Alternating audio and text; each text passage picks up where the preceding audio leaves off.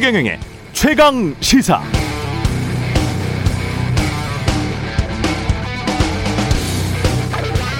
네, 국정감사장에서 우리 정치인들이 말하는 태도를 비유하자면 이런 겁니다. 동물의 꼬리 끄트머리 일부분을 막 흔들어요. 국민들이 보기에는 이게 코끼리 꼬리로 보이기도 하고 속꼬리 같기도 합니다.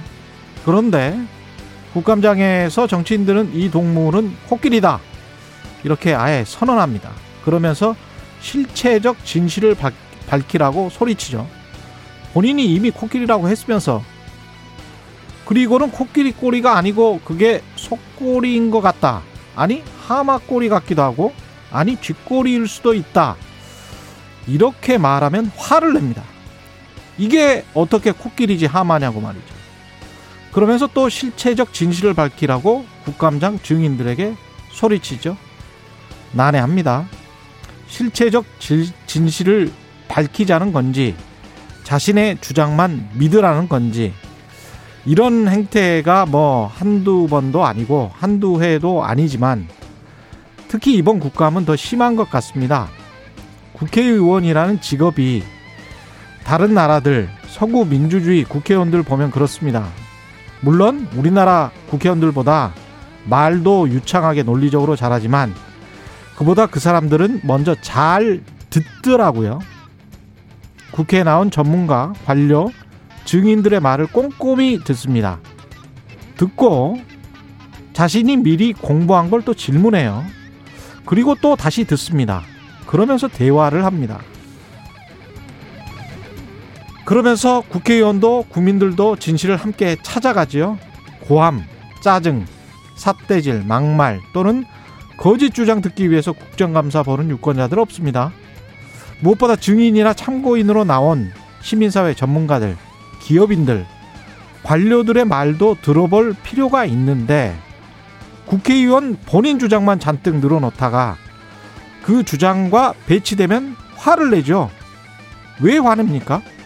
본인 주장만 옳은 건가요? 그게 누구 꼴인지 본인도 사실 정확히 아직 모르잖아요. 국회의원들이 먼저 들어야 국민도 들을 수 있습니다. 무조건 본인 말만 하면서 국민들이 다 내 말을 믿을 것이다. 그런 생각을 갖고 있다면 그건 유권자들을 바보로 생각하면서 무시하고 있는 겁니다.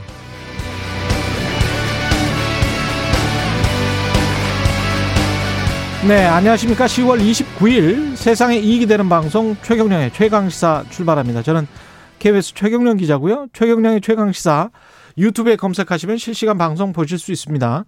문자 참여는 짧은 문자 50원, 긴 문자 100원이 드는 샵 9730 무료인 콩 어플 또는 유튜브에 의견 보내주시기 바랍니다. 오늘 1부에서는 이용섭 광주시장 연결해서 이야기 나눠보고요. 2부에서는 홍준표 캠프 선대위원장 안상수 전 인천시장 만납니다.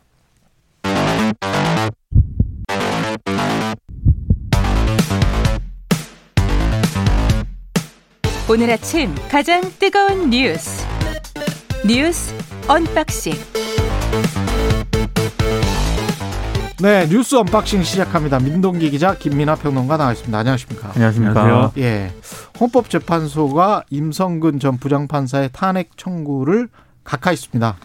재판 개입 의혹을 받고 있었는데요. 예. 헌정 사상 첫 법관 탄핵 시도가 무위에 그쳤습니다. 일단 소수 의견이 있긴 했습니다만 그 탄핵 결정을 위해서는 재판관 여섯 명 이상이 필요하거든요. 그렇죠. 네, 재판관 다섯 명이 임 전 부장판사가 이미 퇴직을 했기 때문에 탄핵 여부를 판단할 이익이 없다 이렇게 판단을 했고요. 뭐 하여튼 뭐 결론을 말씀드리면 현직 판사가 아니라서 이걸 좀 판단하기 어렵다 이렇게 이제 결정을 한 겁니다. 예. 각하가 아닌 심판 절차 종료 의견을 낸 재판관도 한 명 있었는데요. 예. 문영배 재판관입니다. 예. 아, 이 문영배 재판관 같은 경우에는 이 탄핵 소추 자체는 적법했는데 음. 임전 판사가 법복을 벗은 시점이 3월 1일이기 때문에 심판 절차가 종료됐다면서 그 이상의 판단을 하지 않았습니다. 그러니까 이렇게 되면 이제 임성근 전 판사가 한 실제로 재직 중에 한 이제 일이 재판 개입이냐 아니냐 그리고 그 재판 개입이라는 점에 있어서 위법이냐 아니냐 이런 것들이 이제 따질 수 있는 여러 가지 이제 절차들이 다 이제 좀 어려워진 측면이 있는데요. 왜냐하면 지금 진행되고 있는 재판 개입 혐의에 대한 이 직권남용 재판도 있지 않습니까? 예. 그 재판도 지금 임성근 전 판사에 대해서는 어, 이 당시에 재판에 개입할 권한을 이제 합법적인 권한을 가지지 않고 있었기 때문에 음. 그런 행위가 있었다 하더라도 그것은 죄를 물을 수 없다라고 하는 이 직권남용의 어떤 그 이 좁은 어떤 그 판결 있지 않습니까? 좁은 그렇죠. 판례. 예. 그걸 이제 적용해 가지고 1, 2심에서 이제 무죄가 나오고 있는 그런 상황이기 때문에 그럼 이거를 그러면 어디서 어떻게 단죄할 것이냐에 대한 아 그런 문제가 그런 문제 의식은 사라질 수가 있어요. 근데 다행인지 뭐 방금 말씀하신 대로 소수 의견이 있었고 헌법재판소에서는 예. 그 소수 의견에서는 이게 어쨌든 부적절한 행위였다라는 것은 분명하게 이제 드러나고 있는데 이게 어쨌든 뭐 어, 탄핵이라든지 이런 형태로 좀 이 명확한 결론으로 나왔으면 예. 어, 이런 선례를 남기지 않을 수 있도록 하는 어떤 이정표가 됐을 텐데 그러지 않, 못했다는 점에서는 상당히 아쉬운 결과라고 봐야 되겠죠. 그러니까 본래 진실을 찾고자 하는 노력보다는 어, 법 절차, 법 형식 논리에만 집중을 한 그런 판결이라고 볼 수 있겠습니다. 그러니까 예. 소수 의견 중에서요. 결정이라고. 예. 그 김기영 재판관이 언급을 한 대목이 있거든요. 이게 좀 인상적인데 음. 2008년 그 미국산 쇠고기 수입 반대 촛불 집회 사건에 개입을 했다가 별다른 징계받지 않고 재- 대법관까지 역임한 신영철 전 대법관 있지 않습니까? 예. 이 사례를 언급을 하면서 당시에 진지한 성찰과 반성적 고려가 있었다라고 한다면은 임성근 전 부장판사와 같은 이런 사례는 나오지 못 않았지 않았을까? 요렇게 언급한 부분이 있거든요. 예. 이건 상당히 좀 주목해서 들어봐 그 대목인 것 같습니다. 그런가 하면 그런 주장도 나왔어요. 예를 들면 박근혜 전 대통령 탄핵 심판할 때 구체적으로 이 위법적인 행위를 한 거에 대해서 형법상 어떤 이 위법이 될 수 있는 행위에 대해서는 국체적 판단을 안 하지 않았느냐. 마찬가지다 그거는 음. 이 사건에 대해서도 음. 이런 반론도 제기가 되고 좀 논란이 있다 보니까 이미선 재판관의 경우에는 이런 의견을 냈습니다. 이게 탄핵 심판 중에 공무원 신분을 상실하더라도 본안 판단을 거쳐서 위원 확인을 할 수 있도록 하든지 뭐 탄핵 소추 대상자의 의심행위 관련 시효를 도입하든지 이런 대안적인 입법 정기가 필요하다 이런 제안도 이제 하고 있거든요. 음. 그래서 이런 것들에 대해서는 추후에 이제 좀 검토해 볼 필요가 있을 것 같고요. 그리고 이제 이 임성근 전 부장판사 같은 그러한 재판 개입 행위 그리고 나아가서는 사법농단 이런 식의 행위가 이제 법으로 단죄가 안 된다고 해서 여러 가지 형식적인 조건상 예. 안 된다고 해서 그게 부적절하지 않은 행위들은 아니지 않습니까? 다 그렇죠. 이렇게 법으로 지금 여러 가지 형식적으로 뭐 헌법재판소는 각하되고 그다음에 이제 법원 판결에서는 뭐 무죄가 나고 이러더라도 그 판결이나 결정의 내용에는 이게 부적합한 행위, 부, 이 부당한 행위였다는 게 다 드러나고 있거든요. 그 내용들이 다 포함이 돼 있거든요. 예. 그럼 결국은 사법부가 스스로를 어떻게 바꿀 수 있고 어떻게 정할 수 있느냐 이 계획이 나와야 되고 그것들이 논의가 됐어야 되는데 사실 이번에 김명수 사법부에서 그게 이제 제대로 진행이 안 됐다는 점이 가장 아쉬운 대목입니다. 예. 좀 더 자세한 이야기는 잠시 후에 더불어민주당 이탄희 의원도 또 인터뷰를 오늘 하거든요. 오늘 굉장히 좀 화려합니다. 최근에 시사가 네, 뭐 안상수 전 인천시장도 나오시고 예. 상당히 기대가 됩니다. 예. 네.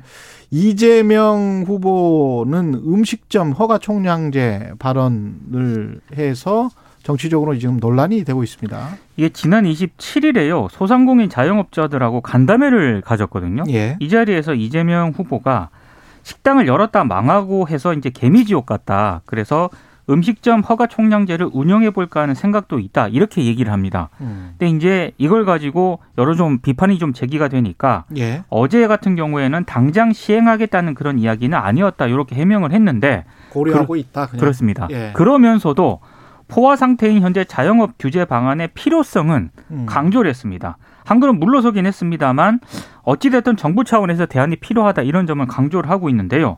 그러면서 이제 이렇게 얘기를 합니다. 예. 불나방들이 촛불 향해서 모여드는 건 좋은데 음. 너무 지나치게 가까이 가서 촛불에 타는 일은 막아야 한다. 그게 국가 공동체를 책임지는 공직자들의 책임이다. 음. 이렇게 얘기를 하거든요. 예. 그러니까 제도 도입의 여지를 조금은 남겨두긴 했는데 음. 이게 불나방이라는 표현을 또 야당이 예. 어떻게 불나방이라고 표현을 하냐 국민을 이렇게 좀 비판을 하고 있는 상황입니다. 예. 야당의 비판의 포인트는 뭔가요? 일단 이준석 대표 같은 경우에는요, 이거는 경제학의, 경제학의 근본을. 근본을 무시하는 것이다라고 어. 주장을 하고 있고, 그리고 어제 홍- 이슈 오도독에서는 네, 아, 어떤 갈라치기 이런 이야기를 하더라고요. 갈라치기를 하고 있다. 네, 예. 홍준표 의원 같은 경우에는 이거는 헌법에서 보장하는 영업의 자유 있지 않습니까? 음. 이걸 본질적으로 침해하는 거다. 그래서 반헌법적인 발상이다라고 비판을 하고 있고 정의당도 비판을 했는데 정의당 비판 포인트는 조금 다릅니다. 예. 그러니까 대선 후보라면 골목 상권 활성화라든가 음. 자영업자의 사회 안전망 강화를 위한 청사진을 제시를 했어야 되지 이런 식의 어떤 그 무르익지 않은 그런 얘기를 하는 것은 조금 뭐 부족했다라는 그런 비판을 하고 있는 상황입니다. 그러니까 몇 가지 지점이 있는 것 같은데 음. 첫 번째로 이걸 가지고 이제 뭐 공산주의에서나 가능한 발상이다라든지 뭐 이제 뭐 음식점까지 뭐 허가를 받으라는 거냐 뭐 이렇게 하는데 음. 이미 이제 음식점을 하는 거에 있어서는 허가를 받고 있습니다. 그 일정 허가제로 운영이 되고 있습니다. 기본적으로 그렇죠. 허가를 받게 돼 있어요. 예. 영업 신고를 해가- 해가지고 영업 허가를 받아야 돼요. 아니 그거는 모든 나라가 네. 그렇게 하고 수수료가 있죠. 2만 예. 몇천 원인가 그렇습니다. 근데 음. 제가 공익근무요원 출신이기 때문에 아, 네. 해봤어요? 아 제가 그 그걸 찍어줬죠. 아. 2만 몇천 원을 돈 받고 찍어주는 일을 했는데 실세였구만요. 예. 아닙니다. 네, 전 시키는 대로. 근데 예. 이제 허가제로 운영이 되는데 이제 중요한 거는 허가를 하냐 마냐의 문제가 아니라 음. 총량을 이제 한정하느냐의 문제인 것이죠. 이게 마치 개인 택시처럼. 그렇죠. 그렇죠. 근데 네. 이게 현실적이지 않습니다. 제가 볼 때는 음. 총량을 한 정한다라는 의미가 이제 추가로 예를 들면 지금 말씀하신 개인 택시처럼 면허를 음. 내주지 않는다는 얘기인데 개인 택시라는 거는 눈에 보이는 거고 그다음에 그것이 어쨌든 관리가 될 수 있잖아요. 근데 음. 식점이라는게 대한민국에 이제 숫자가 너무 많을 뿐더러 음. 이런 식으로 허가를 받지 않고 오히려 영업을 하는 그러한 음식점의 경우가 늘어날 수도 있고 노점이 늘어날 수도 있고 이거 여러 가지 가능성이 있는 거거든요. 예. 그렇기 때문에 총량을 정해놓는 거에 대한 현실성 문제가 첫 번째로 있을 것 같고 음. 그 다음에 이게 이제 뭐 여러모로 결국은 자영업자 대책이라는 게 필요한 거 아니겠습니까?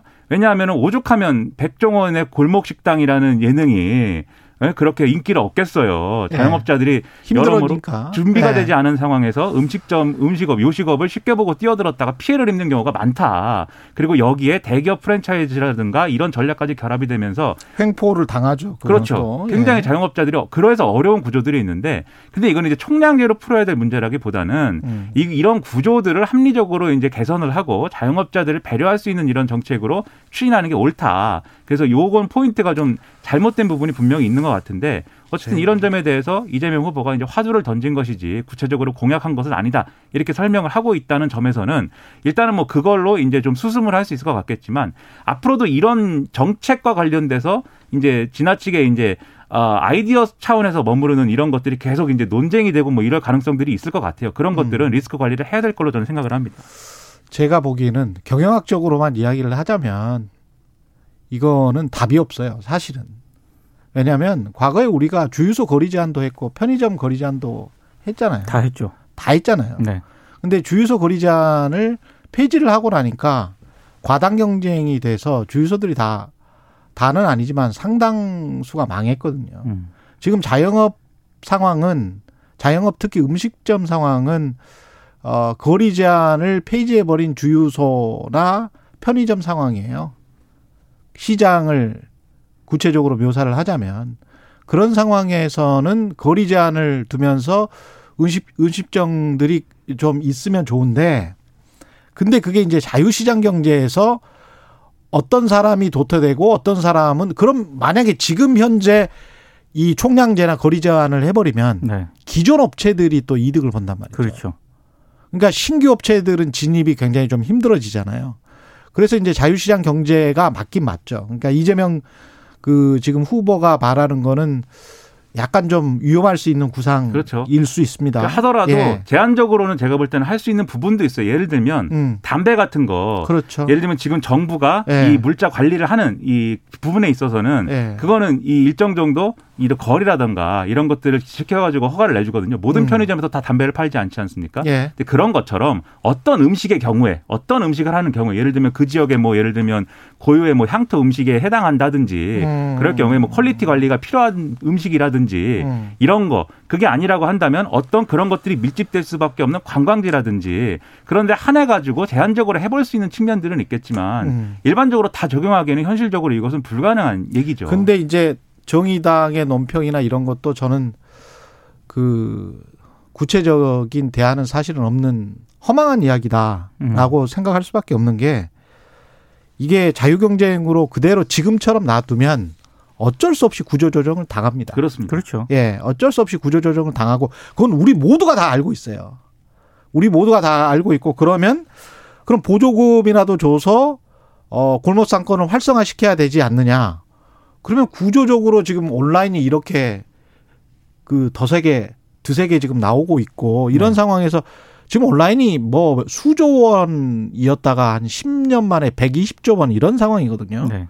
그러니까 산업 자체 구조가 바뀌어 버리고 있는 있기 때문에 이런 상황에서 자칫 보조를 정부에서 잘못해 주면 그거는 분명히 또 혈세 낭비 가 될 수 있어요. 그런 주장도 가능하고 분명히 결국- 그렇습니다. 그러니까 이게 네. 답이 없다. 답이 없는 상황에서 서로 간에 정치적인 공방을 하고 있다. 그래서 그런 느낌이 이 드는 거죠. 예. 미래적으로 가야 되면 답이 없는데 왜 답이 없느냐면 지금 말씀하신 것처럼 또 자영업자 문제라는 게 결국은 자영업자 비중이 크기 때문에 그 중에서 쉬워 보이는 요식업으로 몰리는 거잖아요. 그렇습니다. 자영업자 비중은 애초에 왜 크냐? 그거 노동시장 문제거든요. 그렇습니다. 그러니까 사실 총량제를 얘기할 게 아니고 이 모든 대한민국의 모든 문제를 다 얘기해야 사실은, 사실은 네. 노동시장의 문제로 접근을 해야 되고 산업 구조의 변화로 접근을 해야 되는 게 그렇습니다. 맞는 거죠. 네. 그런 큰 틀에서의 어떤 예. 아젠다를 던져줬으면 좋겠습니다.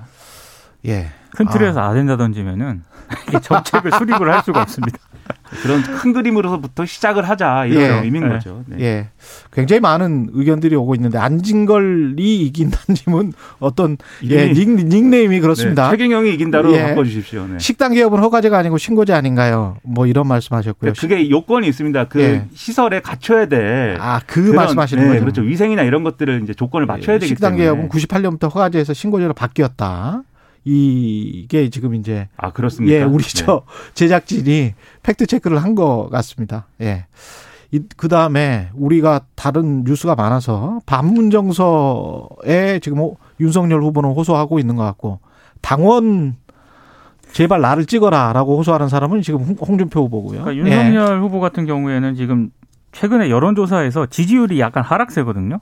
그래서 아마 반문 정서에 기대 가지고 어, 정권 교체를 이뤄낼 적임자는 본인이다 이런 점을 강조를 하고 있고 홍준표 의원 같은 경우에는 아무래도 이제 당원 지지율이 윤석열 후보에 비해서 좀 낮기 때문에 어, 어제 같은 경우만 하더라도 서울시 전현직 광역기초의원 간담회를 가졌거든요. 근데 좀 특징적인 게 노인과 관련된 정책을 좀 어제 좀 많이 좀 얘기를 했습니다. 그래서 이게 왜 노인 관련 얘기를 많이 얘기했냐 이렇게 보면 최근 각종 여론조사를 보면은 홍준표 의원이 60대 이상 지지율에서 윤석열 전 총장한테 좀 많이 밀려요. 그래서 아마 그런 점을 좀 감안한 어떤 그런 차원으로 보이고 그리고 뭐 유승민 의원 같은 경우에는 전 의원 같은 경우에는 어제 JTBC에 나와가지고 삼겹살 토크를 또 진행을 했고요. 원희룡 전 지사는 삼겹살 먹으면서 먹으면서 이제 삼겹살 네. 토크를 했고 아무래도 이제 좀 친근한 이미지를 좀 강조하려는 그런 차원으로 보이고요. 원희룡 전 지사 같은 경우에는 어제 기자회견 열었는데 김만배 씨가 유한기 전 성남도시개발공사 개발사업 본부장에게 수억 원을 건넸다. 또 이런 의혹을 또 제기를 하기도 했습니다. 그러니까 결국은 지금 이제 국민의힘 내 경선이라는 것은 결국 윤석열, 홍준표 양강구도인 거잖아요. 지금 여러 가지 선거 전략이나 그러한 논란 다이 양강구도의 전략에 종속돼 있는 그런 상황이거든요. 그렇죠. 그 윤석열 전 총장은 당원 표심을 잡으면서 동시에 어떤 논리냐? 어, 결국은 이제 정권 교체를 할 수 있는 가장 가능성이 큰 사람은 나다라는 거를 계속 부각시키는 그런 논리인 것이고 홍준표 의원 측은 윤석열 전 총장으로는 불안하다. 그리고 당이 어려울 때 그 당에서 계속해서 이제 지금의 어떤 기본을 만들어 온 사람 누구냐 뭐 이런 논리에 접근하고 있는데 당원 표심은 윤석열 전 총장 쪽으로 확실히 쏠려 있는 그런 모양새고 여론조사에서 우위를 홍준표 의원이 지금 치고 올라오면서 이 격차를 늘려가고 있는 국면이기 때문에 당원 50% 여론조사 50%라는 이 틀만 보면은 사실 지금 윤석열 전 총장이 아무래도 여전히 유리한 듯이 보이지만 이 남은 기간 동안에 만약에 또 어떤 실언이라든지 또 뭔가 이제 뭐 실수라든지 윤석열 전 총장이 이런 리스크가 커지면 그때는 정말 어 장담할 수 없는 거거든요. 상당히 손에 땀을 그 줍니다. 재밌는 게 윤석열 전 총장 캠프 쪽에서 앞으로 남은 기간 전략을 세웠는데요. 현장 방문을 최소화한다는 겁니다. 어. 그러니까 말 실수를 최대한 줄이겠다라고 하는 건데 이게 제대로 먹힐지는 좀 이번 한 일주일 정도 지켜봐야 될 것 같습니다. 예. 노태우 전 대통령에 대한 국가장은 지자체가 거부 움직임을 보이고 있고 이거는 잠시 후에 이용섭 광주시장 연결해서 자세히 들어보겠고요. 예. 여기까지 하죠. 국가장이라는 거를 차후에는 없애야 될 것 같습니다. 예. 차라리. 예. 차라리 네. 그냥 다 없애버리자. 네, 그런 것들은 이제 네. 일정 정도의 그 모든 대통령도 그렇죠. 이후에 일정 정도 시점 이후에는 일정 정도 시점 국가 이후에는 단위로 뭐 이렇게 장례를 치러야 될 필요가 있는가라는 의문도 들어요. 그러면 대통령 안 하려고 하는 거 아니에요? 아니 국가장 때문에 대통령을 하고 안 하고 가려면 이런 안 적이 되겠죠. 처음이잖아요. 그렇죠. 네. 예.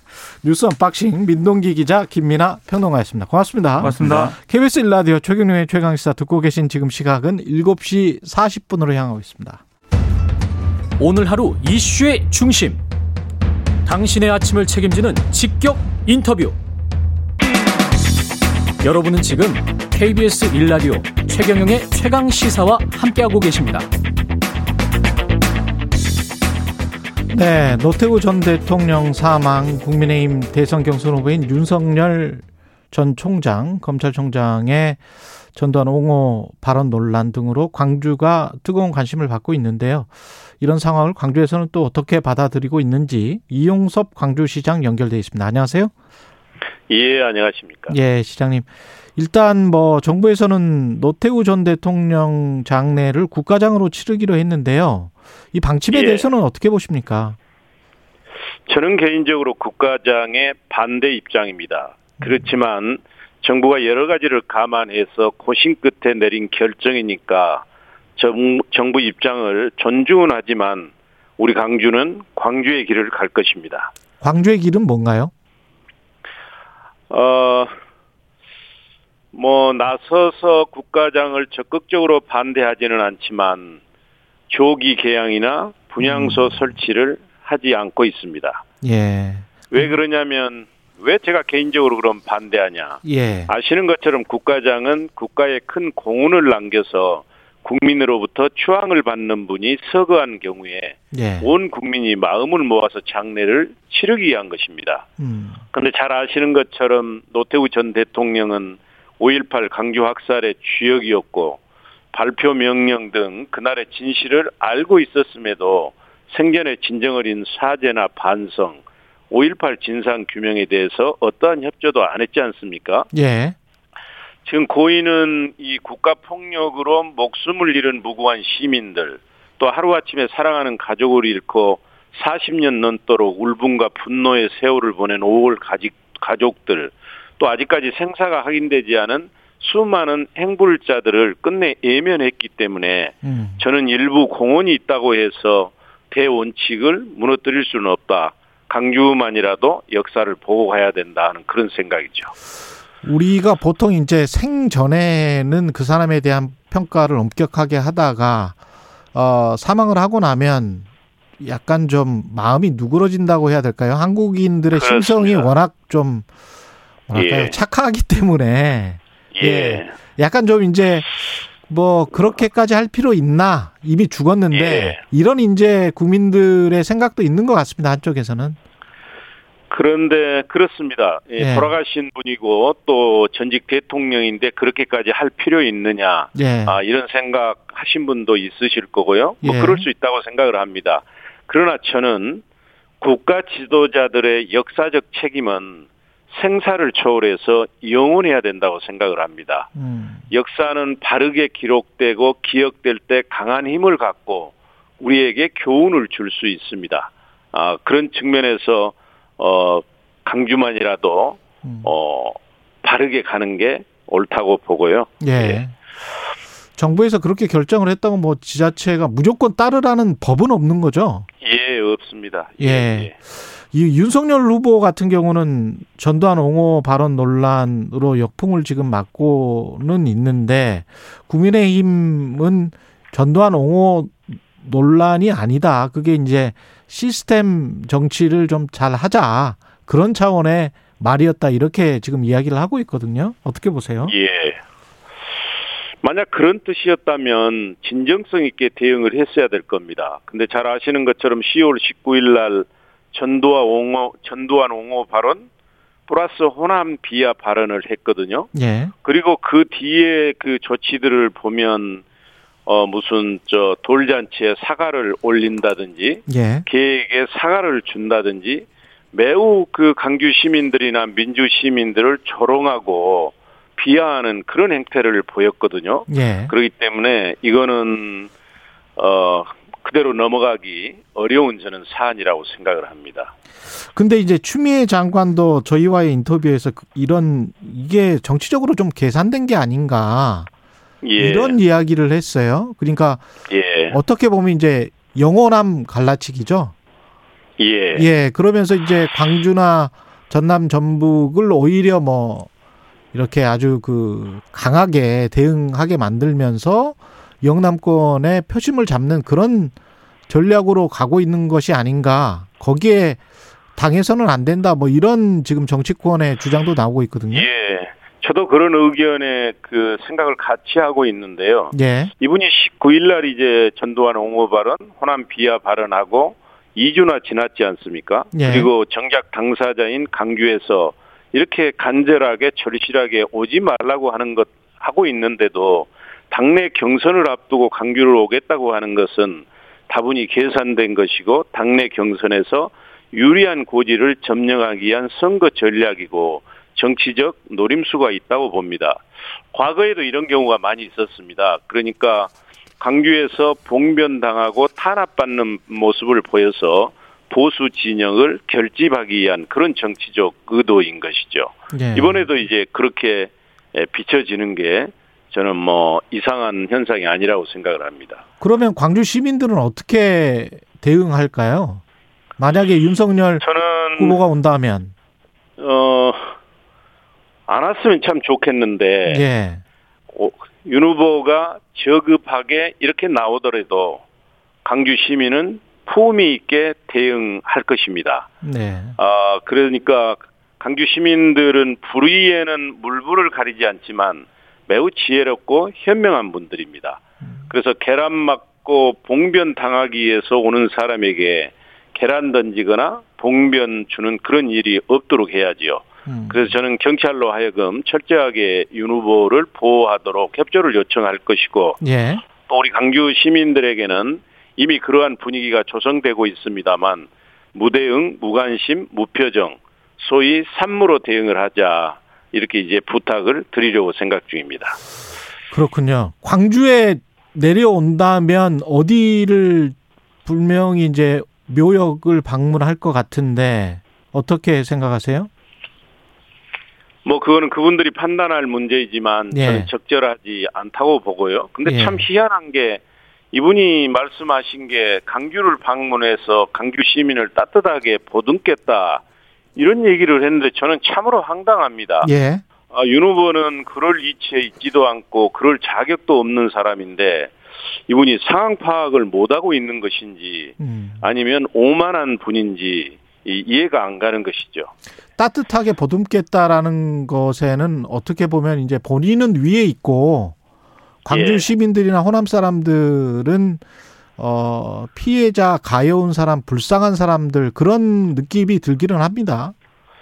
그래서 참 안타깝다는 것이고요. 예. 제가 이제 그 윤석열 후보하고 무슨 개인적인 뭐 나쁜 관계가 있겠습니까? 예. 아, 제가 부탁드리고 싶은 것은 제발 정치인들이 광주와 5.18을 정치적으로 이용하지 말라는 것입니다. 음. 5.18은 6.25 이후 가장 많은 희생자를 낸 참으로 가슴 아픈 역사적 사건입니다.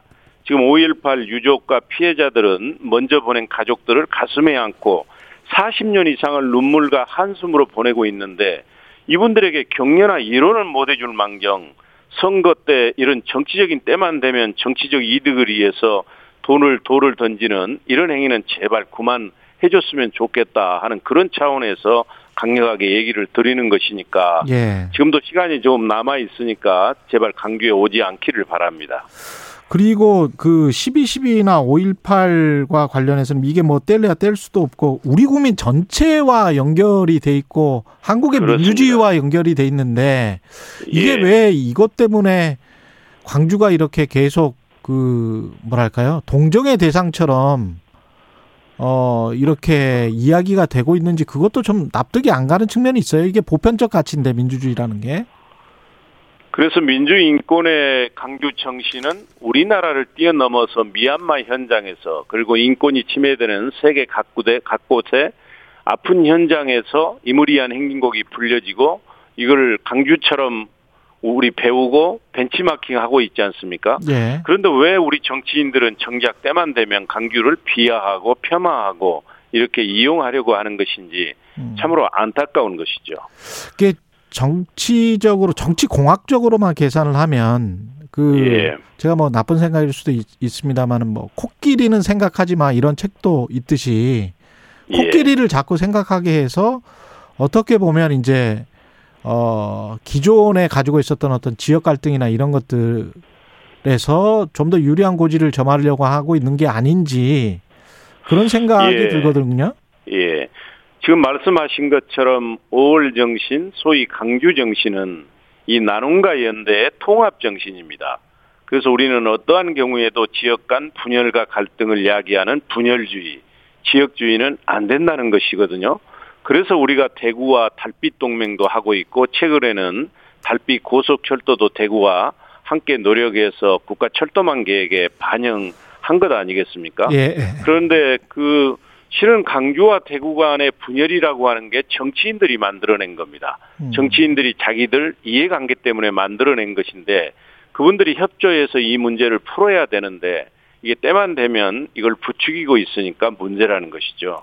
그 윤석열 후보는 광주 전라 아, 지역에서 지금 한 자릿수 지지율을 기록했다는 여론조사 결과도 최근에 나왔는데 민심이 예. 그만큼 많이 돌아섰다는 이야기인 것 같고요. 윤석열 후보가 뭔가를 되찾기 위해서는 어떻게 해야 됩니까 그러면? 아니 그러니까 지금 말씀하신 것처럼 윤 후보의 강주 지지는 매우 낮죠. 예. 그분이 온다 해서 이게 올라가지 않으리라고 하는 건 그분도 잘 알고 그 캠프도 잘 알 것입니다. 음. 그런데도 구태여 오려고 하는 저희가 뭐겠냐. 그건 어차피 강주와도 강주 지지는 올라가지 않는데 그럼 여기에 낮은 지지, 여기에서 핍박받는 모습을 보여서 이제 다른 쪽에서 회복하겠다는 거라고 이미 제가 말씀을 드렸고요. 예. 이제 물론 그분이 어떻게 해야 되냐 하는 것은 그쪽 캠프에서 알아서 할 일이지만 제가 이제 에, 마음으로 뭐 조언을 하자면 12.12 군사 쿠데타나 5.18 학살에 대해서 확실하게 비판하고 부정하는 윤 후보의 제대로 된 역사관, 역사 인식을 먼저 밝혀야 할 것입니다. 예. 그리고 나서 진정성 있는 사과나 행보를 보여주고 광주에 온다면 광주 시민이 반대할 이유가 없습니다. 음. 그렇지만 지금처럼 강주는 반대해도 나는 강주 갈 테니까 반대하려면 반대해라 식으로 이런 식으로 일방적으로 오만하게 행동하면 안 된다는 것이죠. 만약에 국민의힘 다른 후보가 최종적으로 선출이 된다면 뭐 홍준표나 유승민이나 원희룡이 선출된다면 광주에 방문해서 광주 사람들과 이야기 나누고 서로 간에 민주주의에 관해서 논하는 거는 당연하다 이렇게 보십니까? 어, 그거는 뭐 이미 불과 1년 전에 국민의힘 김종인 비상대책위원장이 강주에 오셔가지고 5월 영령 앞에 무릎 꿇고 눈물 흘리고 사죄까지 했지 않습니까? 예. 어, 그리고 실제 그 국민의힘이 지난 1년 동안에 5.18 3법을 통과한다든지 예산 심의 과정에서 호남을 도와주는 경우도 있었습니다. 저희는 무슨 민주당이니까 되고 국민의힘이니까 무조건 안 되고 그것보다는 예. 어차피 이제 제가 통합의 정신이 강주 정신이라고 얘기했지 않습니까? 그렇죠. 그래서 어느 정당, 어느 정치인하고 다 얘기할 자세가 돼 있죠. 음, 그렇지만 그분들의 역사관이나 행태나 이게 문제라는 것이죠. 알겠습니다. 예, 여기까지 하겠습니다. 오늘 말씀 감사하고요. 이용섭 광주시장님이었습니다. 고맙습니다. 예, 감사합니다. 예, KBS 1라디오 최경령의 최강사 1부는 여기까지입니다.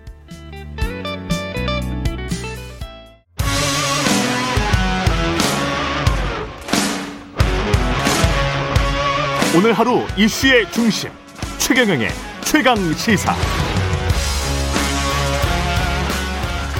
네, 다음 주 국민의힘 대선 후보 최종 선출 앞두고 후보 간 세대결 막판 신경전 뜨겁습니다.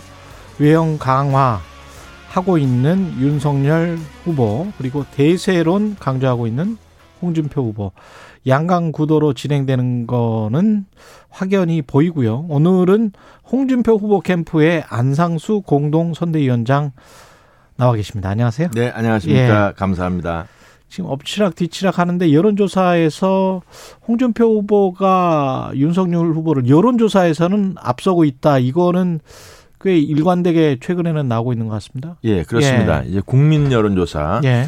저희들이 이제 결정은 어 우리 당원님들 50%, 어 국민 여론조사 50%인데 음. 국민 여론조사가 지금 골든 크로스가 지난 지는 한 일주일 정도 된 것 같고 어, 워낙에도 선거에서 골든 크로스를 지나면은 밑에서 치고 올라가는 그런 어, 게 세거든요. 예. 힘이. 근데 지금은 뭐 각종 여론조사에서도 그렇고 어 분명한 것은 뭐 하여간 지금 5% 정도 전후는 올라가 있는데 음. 일부 조사에서는 뭐 15% 차이까지 된 것도 있다고 그래요. 예. 예, 저희들 발표된 것도 봤습니다만. 예. 음. 왜 근데 안상수 위원장님은 홍준표 후보를 선택을 하신 겁니까? 아니면 선택을 당하신 겁니까? 어, 뭐 이제 예. 저희들이 8강 후보로 같이 활동을 하고 예. 또 홍준표 후보는 제가 이제 26년간 예. 같이 정치를 했습니다만 어 이제 8월 그러니까 10월 8일 날 예. 결정이 되고 나서 10월 10일 날 음. 저한테 이제 밤에 전화를 했어요. 뭐 아. 전화 그 전에도 가끔은 했습니다만 예. 좀 도와달라 그래서 뭐 저는 그날 마침 이재명 후보가 민주당에서 당선되는 바람에 음. 아 이거는 홍준표만이 이재명을 꺾을 수 있겠다 이렇게 판단을 했습니다. 그래서 음. 뭐 이것저것 뭐 깊은 생각 없이 예. 어, 이거는 정권 교체를 위해서 홍준표를 해야 되겠다 이렇게 판단을 한 거죠. 왜 아, 홍준표만이 이재명을 꺾을 수 있다고 에, 생각하세요? 지금 홍, 어, 이재명이 에, 어쨌든 부동산 비리에 연결이 돼 있는 그런 어, 사람인데 뭐 지금 뭐 국감을 자꾸 안 하려고 그러고 자꾸 덮으려고는 하지만 음. 어, 국민들은 그런 의혹을 지우지 않을 겁니다. 뭐 사실이니까 그것이. 따라서 이재명 후보 측에서 보면 우리 국민의힘 후보 지, 지난번엔 뭐 그냥 무, 어, 불문곡직하고 그냥 국민의힘 게이트라고도 얘기하지 않았어요. 그러니까 이재명의 작전이라고 보면은 어 이제 우리 이 후보, 우리 측 국민의힘 후보한테 뭘 좀 덮어 씌워 가지고 물타기를 하려고 그럴 겁니다. 그런 일은 과거에도 많이 있었고요. 그런데 마침 우리 윤석열 후보는 뭐 참 좋은 후보이긴 한데 에, 지난번에 보면은 이제 그 김만배라고 대장동 사건의 주역이죠. 예. 그 친구의 누나가 아 우리 그 어, 윤석열 후보의 부친의 자택을 매입하지 않았어요. 예, 중앙지검장 시절에 그렇습니다. 2019년. 그건 예. 팩트죠. 팩트 본인들 다 인정한 건데 예. 만에 하나 뭐 내년 3월 선거 직전에 음. 어 김만배가 나타나서 아 사실은 우리 누나한테 내가 사라고 그랬고 그거는 저 윤석열 총장한테 뭐 이렇게 같이 서로 소통이 됐다. 그리고 음. 뭐뭐 거짓말로라도 뭐 뒷돈을 좀 줬다든지 무슨 뭐 다운 뭐 계약서 썼다든지 이런 식으로 해버리면 이건 망해버리는 거예요. 그건 뭐 완전히 망하는 거거든. 근데 국민의힘이 망한다. 그렇지. 예. 그러니까 그런데 그런 일이 과거에도 있었단 말이죠. 이제 우리 어, 이회창 대통령 후보 시절에 두 번이나 김대엽. 예. 어, 그렇지. 예. 김대엽 사건도 있었고 무슨 기안 건설이라고 그래서 돈 주지도 않은 걸 줬다고 그래 가지고 음. 선거는 망했는데 그 사람들 구속이 됐거든요. 예. 그러니까 선거 망하면 구속된다면 뭘, 무슨 소용이 있겠어요. 그래서 저는 이제 윤석열 후보에 대해서 우리 야당의 그야말로 정권 교체의 꿈을 쭉 이어나가게 해준 데 대해서는 고마운 마음을 가지고 또 그래서 초기에 대세론이 형성이 되고 음. 많은 우리 당원들이 혹은 국회의원들이 가서 있지만 결국은 어 이제 나중에는 큰 위험에 있다. 저는 이제 제 자신이 선거를 10여 번 치르고 예. 대통령 선거도 주- 아, 중심 인물로 한 뭐 다섯 번 치렀습니다만 그런 그 미래를 이렇게 보면은 우리가 사전에 그런 어, 개연성을 차단시키는 것이 중요하다. 따라서 어, 민주당이 뭐 선거는 잘 치르잖아요. 근데 돈도 있겠다. 뭐 정보력도 있겠다. 따라서 그런 위험에 자유로운 홍준표는 5년 전에 검증이 됐고 또 주변에 그런 일이 없습니다. 현재는 예. 그저 막말 프레임 정도인데 지금은 뭐 이재명은 뭐 쌍말 프레임이 있기 때문에 함부로 함부로 못하니까 결국 은 예. 우리가 강하다 이렇게 생각을 한 거죠. 그 여론조사는 윤석열 후보와 비교해서 그렇게 나오고는 있습니다만은 당원들 마음은 어떠십니까 캠프에서 보기에? 예, 이제 당원들이 이제 처음에 음. 윤석열 대세론 때문에 그쪽이 마음이 많이 가 있었던 것은 사실입니다. 예. 저희들이 이제 8강에서 4강으로 할 때 38만 명의 유권자였었어요. 그런데 그때 이제 뭐 좀 뒤졌던 것은 사실인데 예. 그때도 여론조사는 우리가 앞섰다는 설이 있었는데 그건 뭐 확인되진 않았고 어 다만 이제 지금은 어 19만 명 정도가 늘었습니다. 음. 38만에서 19만이 늘어서 57만 명이 선거인 단입니다. 57만 명이군요. 네네. 그런데 예. 그 19만 명 중에서 한 절반 가까이가 2040입니다. 예. 2040에서의 그 지지율은 지금 어 거의 20% 차이 나요, 사실은. 20% 차이가 나요. 예, 예. 이죠. 일반 당원들도. 그것 은 이제 정확치는 않은데 아, 일반 여론조사에서는 어, 그렇기 때문에 예. 그런 게 이제 그 수렴이 될 거다 이렇게 이제 어, 우리가 판단할 수 있죠. 예를 들어 어 우리 그 이준석 대표가 예. 어 대표가 될 때는 그때는 이제 20한 8만 정도가 선거에 다니긴 했습니다만 음. 초기에는 어 우리 당협위원장을 비롯한 당원들의 지지가 뭐 한 자리 숫자에 불과했었습니다. 이준석 대표가. 그런데 발표한 지 한 달 만에 이제 일반 여론조사가 어 40%가 넘어버리니까 당원들이 확 그냥 들러붙었어요. 그렇죠. 그래가지고 그때도 어 2등하는 후보한테 에, 당협위원장 국회의원들이 한 80%가 그쪽에 가서 이렇게 지원을 했는데 결국은 이준석이 여론조사에서 이기고 당원조사에서 거의 접근을 해가지고 어. 조금의 차이로 접근이 돼서 맞아요. 당선된 기억납니다. 것과 예. 마찬가지죠. 예. 네, 그래서 이번에도 그런 현상이 저는 어, 일어나고 있다 이렇게 보는 것이죠. 어. 어, 말하자면 19만 명 중에서도 이제 그런 경향 그 이제 내부에서 들어가 이제 어, 그 참여하신 분들 중에서 어, 2040이 많은 것이 이제 그런 어, 우리의 말하자면 대의원들이 홍준표를 지지할 성향이 높다는 걸 얘기하는 것이기도 하고 또 하나는 그 당시에 지금 그때는 이제 10월 5일 날이거든요. 조사를 음. 한 게. 에, 이번에는 이제 11월 1일, 2일 날 조사를 하는데 예. 벌써 25일간 동안에 일반 여론조사도 많이 올라갔는데 그때보다 뭐15% 이상 올라갔죠. 어. 그리고 어 홍준표의 경우에 예. 그런데 에, 대의원도 상당한 움직임이 있다 이런 거죠. 음. 발표된 것 중에서도 지금 부울경 같은 데는 뒤집혔다는 겁니다. 아, 그래요? 예, 그리고 피케 어, 엊그제 어, 신문에 났어요. 그거는 예. 에, 이제 선관위 저 이제 뭐그 신고가 되고 한 거죠. 예. 여론조사 말씀하시고. 예, 예. 예. TK에서도 어 TK에서도 상당히 접근됐다는 건데 그건 왜 그런 말씀을 드리냐면 그 지역은 대의원 여론조사하고 일본 일반 조- 조사가 상당히 근접합니다. 음. 근접해요. 우리 예. 수도권은 많이 괴리되어 있는 부분이 있는데 그 지역은 어, 경험적으로 보면 또 과거의 사례로 당원들 보면 마음과 비슷하다. 예, 당원들하고 일반 조사가 비슷한 추세인데 그게 이제 부울경은 뒤집혔고 어, 이 TK가 접근이 됐다는 것은 대의원들도 상당히 그런 성향이 있다라고 분석하는데 무리가 없죠. 근데 선거라는 게 사실 뭐새 싸움도 있지 않습니까? 솔직히 예, 말해서. 예. 그러면 당협위원장들이랄지 뭐 과거에 뭐 경남지사 하태경 의원도 최근에 이게 합류를 했던데 음. 현역 의원들만 엄청나게 많이 수심에 합류를 했단 말이죠. 윤석열 네. 후보 캠프는 예. 그런 것들이 당원들 마음에 그 다음에 새 싸움에서 당협위원장이 그래도 어 대의원들이랄지 당원들에 미치는 영향력이 좀 있지 않을까요? 어, 아주 없다고 볼 수는 없는데 음. 역작용도 있습니다. 음. 그 이제 이게 숫자가 많다 보니까 57만 명이나 되고 그러면은 이게 컨트롤할 범위가 아니죠. 예를 들어서 뭐한뭐 2, 30만 명 정도만 하더라도 상당히 영향력을 행사하는데 늘 선거는 반대급부라는 게 있습니다. 예. 한 사람이 누구를 좋아하면 다른 사람은 그 사람 때문에 또 반대를 택해야 되죠. 왜냐하면 나중에 자기들끼리도 경쟁을 해야 되거든요. 음. 그래서 그렇게 완사이드하게 가지는 않는데 예. 에, 지금 이제 더군다나 이제 요즘 그 젊은 세대들은 어, 위에서 무슨 얘기를 하거나 이런 얘기에 영향을 많이 안 받는다 하는 건데 예. 2030만 해서 지금 한 거의 35%가 된다는 것 같아요. 제가 아, 그 57만 명 중에 예, 예, 정확한 수치는 아닌데 음.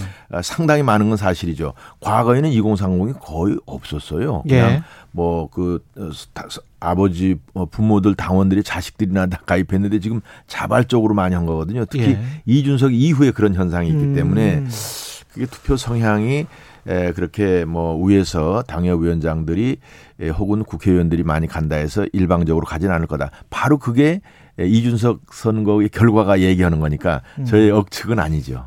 사지 선다로 지금 하기로 했잖아요. 예, 예. 이 여론조사는 예. 이거는 만족하세요? 지금의 문항이랄지. 아, 그거는 뭐 바- 당에서 공식으로 발표한 대로 음. 정통, 전통적인 방법. 예.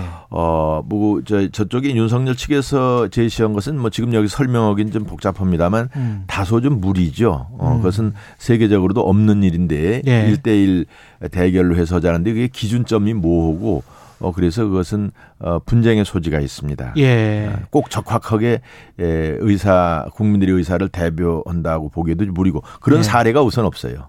그제였나요? 어제였나요? 그 조직 적인 어떤 대리 투표가 의심된다. 그래서 뭐 문자가 캡처가 되고 예.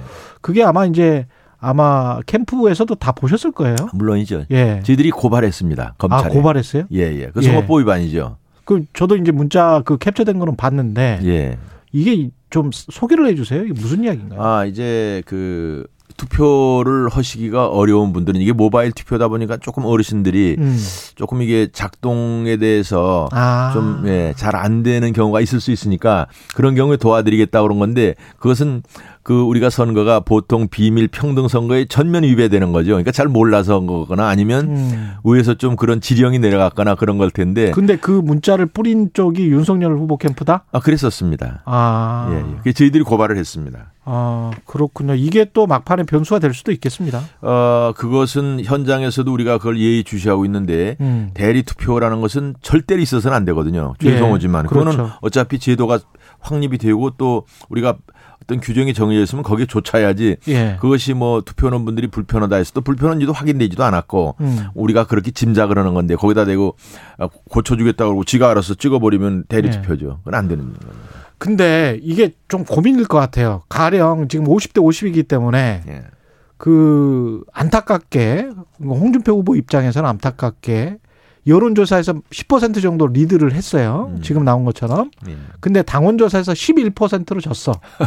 그래서 1%포인트 차로 진 거예요. 예. 그러면 일반 국민 여론조사에서는 이겼는데 예. 당원 투표에서는 졌단 말이죠. 그러면 국민의힘 최종 결과를 받아보는 국민의힘 지도부도 조금 난처할 것 같고 그렇죠.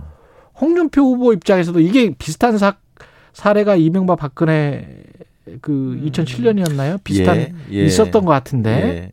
이 정도로 이렇게 괴리가 있었던 건 아니었을 예. 것 같고. 근데 현재 이제 그 아주 좋은 지적을 하셨는데 예. 우선은 이게 이제 당원님들께서 어, 이- 일반 여론조사에 수렴을 할 거다라고 저는 믿고 있습니다. 음. 그 왜 그러냐 하면 우리가 정권 교체를 하는데 당원 투표로 하는 건 아니거든요. 음. 국민들의 투표로 하는 거란 말이에요. 예. 그리고 또 우리가 젊은 2030들이 지지가 많은데 2030들의 지지를 받은 대통령이 에, 정말 그 대통령이 당선된 예가 많습니다. 지금까지는. 음. 그리고 어, 뭐 역선택은 하지만 결국은 외연을 확대시킬 수 있는 후보가 아, 대통령이 되는 것이 수월하기도 하고 당선되고 나서도 좋은 겁니다. 우리 당이 아무리 똘똘 뭉쳐도 맥시멈 35%입니다. 이길 수가 없습니다. 따라서 어 우리 이 시청하시는 우리 당원 여러분들께서도 어 일반 여론이 높은 건 확실하기 때문에 그쪽으로 어, 당원 여러분께서도 많이 지지해 주시라는 부탁을 드리는데 음. 다만 지금 현상으로 봐서 이제 아까 어 앵커님께서 어 상정하시는 그런 경우까지는 가지 않을 것 같습니다. 말하자면 음. 아, 이제 지금 뭐, 시- 어, 왜, 지금 하여간 발표된 거는 5%에서 10% 앞서고 저는 예. 일반 여론조사가 10% 차이까지 갈 거라 확실합니다. 왜냐하면 지금 이제 추세선이 그런데 이제 이 선거 때가 되면은 중도층이 움직입니다. 이제 여론조사 상에서도 중도층이 예. 아, 오늘이 여론조사하는 날이지 이런 인식을 하는 분들이 많거든요. 예. 그분들이 적극적으로 대답하면은 이거는 지금은 이제 정치 고관여층이 대답하기 때문에 아 우리 이제 보수에서 좀 어, 어르신들이 많이 이제 윤석열 후보를 지지하는 경향이 있는데 음. 이게 중도층의 경향 있는 분들이 지지를 하면은 훨씬 더 어, 갭이 벌어질 거다라고 분석을 합니다. 이제 예. 전문가들이 분석을 제가 대변해서 말씀을 드리는 거고 아 이제 당원 여러분들의 그 어, 어, 추세도 아까 말씀드린 과학적 근거를 가지고 어, 상당히 줄어들 거다 해서 어, 지금 예정 상정하신 예로 예. 10% 11%는 아니고 예. 제가 볼 때는 10%하고 약간 1% 정도 우리가 이기지 않을까 당원에서. 아, 당원에서도 이길 것이다. 네네네네. 아니 근데 아까부터 궁금한 게 예. 망치 저거는 왜 예, 예. 들고 오셨어요? 아, 망치를? 제가 이제 예. 토르 상수라고 그래서 토르 상수. 예, 저의 하나의 그 상징이 됐는데 지난번에 이제 예. 대장동 사건 예. 이재명을 비롯해서 이 고위 공직자들이 부동산에 관여를 했고 예. 여기에 또 뭐 판검사 충신들 뭐 평생 갑질이나 하다가 겨우 거기다 빨대나 대 가지고 어, 국민들한테 이렇게 피 빨아먹는다. 부동산 투기는 국민들이 피를 빨아먹는 겁니다. 예. 기업을 해서 부가가치를 창출해서 상품이나 용역을 생산해서 어 이렇게 고- 고용하고 세금 내는 거랑 전혀 다릅니다. 그렇죠. 이거는 제로성 관계이기 때문에 예. 그래서 이놈들 그냥 전부 다 때려 죽인다고 이걸 가지고 나갔더니 그때는 조그만 거야. 예. 조그만 건데 예. 가지고 나갔더니 국민들이 시원하다고 예. 큰 거를 보내줘서 그거 가지고 되겠느냐고. 그래서 이 큰 거를 가지고 다니는데 제가 아 이거 지지자들이 보내준 거예요? 네. 그래가지고 이걸 토르 상수라고 아주 지금 떴어요. 너 때려 죽일 놈이 없다고. 예. 아니 이런 나쁜 놈들이 있느냐 그거지. 도대체 국민들은. 만약에 후보가 되시면 예. 그 제 3지대 지금 이야기 나오고 있는 분들이 있지 않습니까? 예. 그 예를 들어서 뭐 안철수 국민의당 예, 대표다 네. 되면 예. 어떻게 하실 생각이세요? 아, 당연히 그 당연히 단일화를 해야죠. 음, 저는 당연히 사실 단일화해야 그 된다. 목적 때문에 우리 또 홍준표 쪽에 가 있습니다. 아. 예. 그런 것을 제가 잘 할 수 있는 사람이거든요. 저는 예. 정치권에 오래도 있었고 음. 성격이 이렇게 모나질 않기 때문에 다들 그 무해무도 그게 친분이 있어요. 그래서 그런 분들하고 이렇게 소통 채널로 해서도 내가 역할을 하겠다. 음. 그래서 와 있는 거고 뭐 안철수 혹은 김동연 뭐 혹은 어 지금 뭐 국가 국민혁명당인가 뭐 이런 데들 다 제가 다 잘 압니다. 국민의명당까지 아이고, 국민의명당 그 예. 우파 성향이거든. 예. 네. 그이 3위, 4위 중 혹시 예. 뭐 유승민 이야기 나왔었잖아요. 그 유승민 후보 캠프에서는 굉장히 좀 반발을 했었는데 혹시 막판에 그럴 가능성도 있습니까? 단이나 아, 저는 뭐 그런 내용까지는 모르고 그건 예. 정말 후보들 몫이죠. 음. 후보들 몫이고 그건 하나의 역사이기 때문에 예. 아, 그냥 뭐 풍문을 제가 전달할 수 있는 상황은 아니고 음. 내부에서도 일체 저희들은 그런 얘기는 안 합니다. 예. 후보들은 혹시 몫이다. 뭐 후보들은 혹시나 무슨 얘기를 하고 있는지 교감이 있는지 그건 제가 예. 알 수는 없습니다. 알겠습니다. 여기까지 듣겠습니다. 네. 말씀 감사하고요. 후- 홍준표 후보 캠프의 안상수 공동 선대위원장이었습니다. 고맙습니다. 네, 감사합니다. 예. 네 네. 공정, 공익, 그리고 균형. 한 발짝 더 들어간다. 세상에 이익이 되는 방송. 최경영의 최강 시사.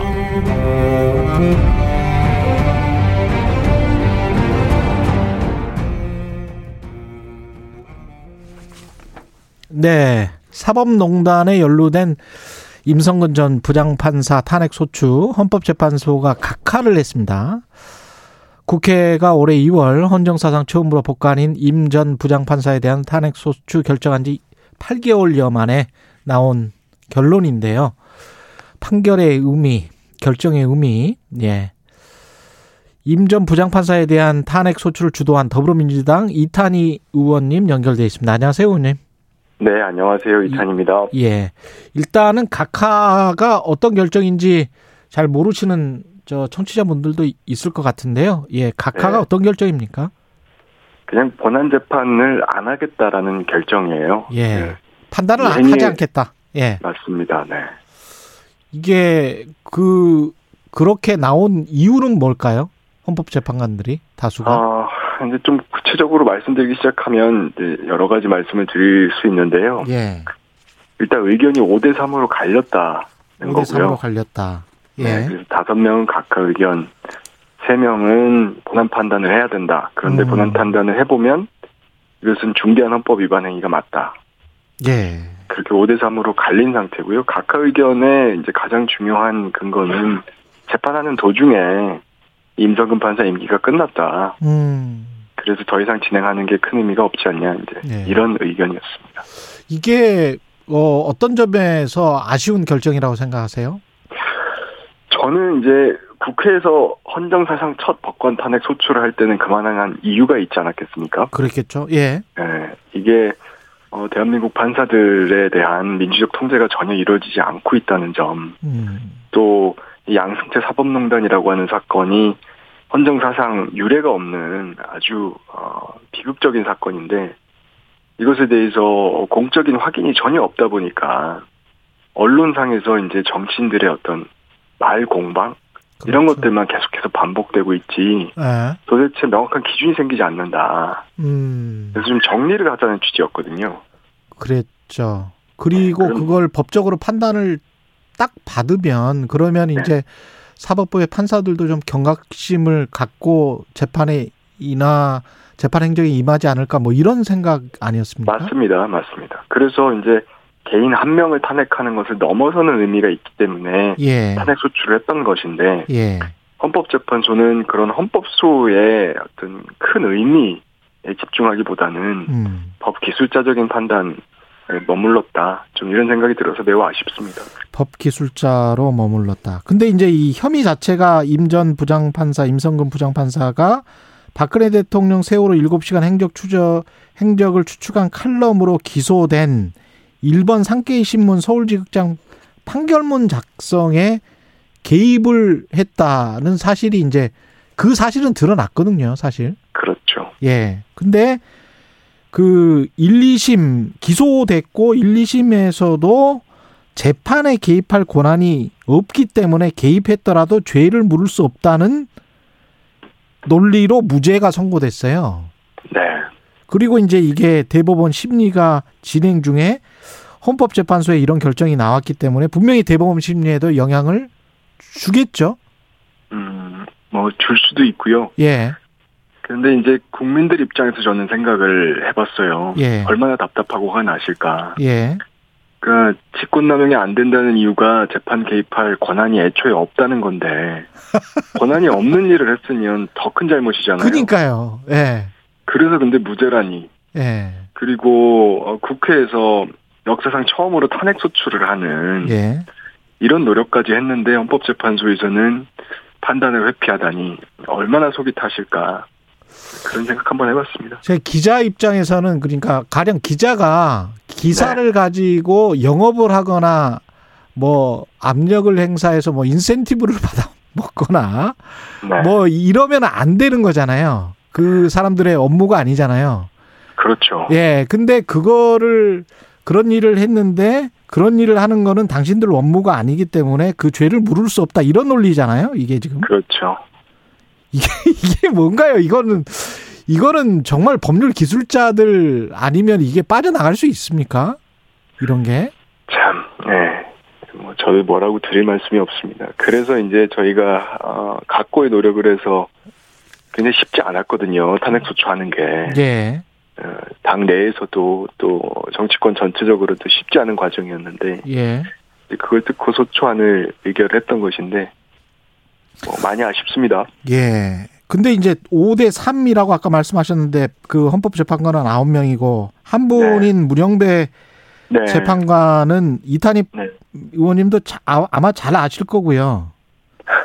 저도 사실은 한 10여 년 전에 굉장히 오랫동안 인터뷰를 한 재판관입니다. 네. 판사님이고 제가 존경했던 분 중에 한 분인데 이분도 어 탄핵 소추 자체는 적법했으나 어 법복을 벗은 시점이 종료됐다. 그래서 더는 판단하지 않겠다. 이렇게 이제 하고 사실 제가 이제 많이 기권을- 아쉬운 거는요. 기권을 예, 한 거죠. 예. 네. 예. 그 많이 아쉬운 거는 예. 어 생각을 한번 해보면 우리가 탄핵 소추 대상은 대부분 임기제 공무원이거든요. 예. 다 임기가 있어요. 그러면 재판하는 도중에 시간을 끌다가 임기가 끝나는 경우는 앞으로도 얼마든지 있을 수 있고요. 음. 또는 임기 직전에 헌법위원 행위를 하는 경우가 있을 수 있잖아요. 예.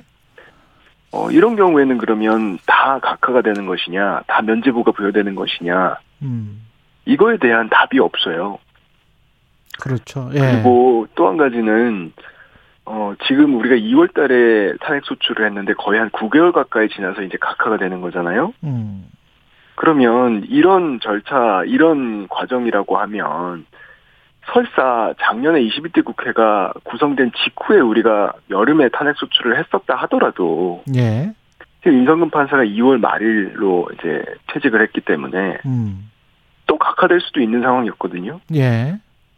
그러면 도대체 어 이런 그 사법농단이라고 하는 역사적 사건에 있어서 이 국가기관이 할 수 있는 일은 아무것도 없다라는 결론이 돼버리는데 음. 이것에 대해서 헌법재판관들이 조금 더 적극적으로 어, 좀 행동을 해줬어야 되는 거 아니냐 예. 이게 이런 점을 저는 지적합니다. 네. 예, 그 다른 재판관 한 분도 그 이야기 했는데 결국은 입법적 개선이 입법이 없어서 그런 것이다. 이렇게 이제 이야기를 하는 것도 있고요. 이 입법적 개선이 필요한 사안이라고 보십니까? 네, 뭐 어쨌든 이제 저희로서는 할 수 있는 일은 다 해야 된다고 생각합니다. 음. 그래서 국회가 입법권이 있으니까요. 예. 어, 탄핵 절차법도 만들어야 한다고 생각하고 저는 이제 재판 개입 금지법이라고 하는 거를 어, 이번 헌법재판소 결정을 계기로 해서 예. 추진을 해야 된다 이렇게 생각하고 있습니다. 정치권에서 국민의힘은 이번 각하 결정에 대해서 합리적 결정이다. 민주당의 정치적 탄핵이었음이 입증됐다. 이렇게 주장을 하고 있는데 이 주장에 관해서는 어떻게 생각하십니까? 그건 뭐 아전 인수식의 해석이고요. 예. 그 헌법재판관 아홉 분 중에서 음. 어느 누구도 이 잘못이 없었다라고 하는 임성근 주장에 대해서 손들어준 사람이 없거든요. 예. 그래서 그 해석은 맞지 않고요. 예. 내용 자체는 잘못된 것이다는 거는 다 확인이 됐다. 네. 예. 본안 판단으로 나아간 재판관들은 전원이 다 일치해서 이 행위는 중대한 헌법 위반 행위고 우리 헌정사에서 다시는 반복되면 안 된다 라고 예. 명확하게 판단을 했습니다. 예. 그래서 저는 그게 소수 의견이라고 해서 효력이 없는 게 아니고요. 음. 앞으로 우리 국가기관 운영하는 데 있어서 중요한 기준이 될 거라고 봅니다. 예. 의원님이 이제 사법개혁의 상징처럼 여겨졌고, 그래서 이제 국회의원이 되신 건데, 현 정부의 사법개혁 의지나 앞으로의 과제, 이런 것도 궁금합니다. 마지막으로. 어, 저는 이제 사법개혁은 국회가 해야 될 일이라고 생각해요. 예. 예, 국회가 입법으로서 새로운 제도를 만들어서 법원을 더 투명하게 만들고, 어, 그래서 국민들이 볼 때 판사도 더 이상 신이 아니고, 음. 법원도 다른 국가기관과 마찬가지로 판사들의 것이 아니라 국민들의 것이라고 받아들이실 수 있게 만들어줘야 된다고 생각합니다. 예. 그래서 사실은 이것은 정부를 넘어서는 일이고요. 예. 어, 대선과 무관하게 진행이 돼야 될 일인데 이제 음. 정치 일정 때문에 그동안 좀 부침이 있어 왔습니다. 그래서 음. 이번 대선 과정에서 다시 한번 또 어, 사법개혁의 방향에 대해서 사회적인 논의는 이루어질 텐데요. 예. 그 논의의 결과에 관계없이 음. 어, 이 대선 이후에는 좀 어, 하나의 어떤 방향을 찾아서 음. 국회에서 좀 성과를 내야 된다 네, 이렇게 생각하고 있고 그 있어서 저도 중요한 역할을 하겠습니다. 예. 알겠습니다. 오늘 말씀 감사하고요. 더불어민주당 이탄희 의원이었습니다. 고맙습니다. 네, 고맙습니다. 예, 1248님, 지금의 우리나라 법체계에서 입법부가 사법부를 전혀 견제할 수 없는 구조로 되어 있다는 것을 확인하게 된 헌재 결정이라고 생각합니다. 삼권 분립이 부실하다는 뜻입니다. 국회는 판사들이 부정을 저지르고 파면 전에 퇴직함으로써 책임을 회피하는 꼼수를 부리지 못하도록 입법의 허술한 부분을 보완해야 합니다. 이렇게 말씀하셨습니다. 잠시 후 3부에서는 아주대학교 심리학과 김경일 교수와 함께하는 뉴스는 십니다. 준비되어 있습니다.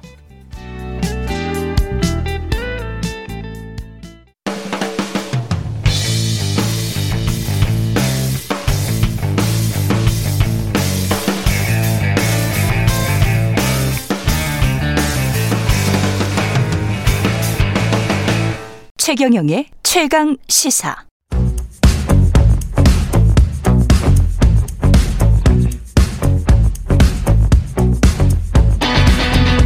심리로 들여다보는 세상 이야기. 뉴스는 십니다.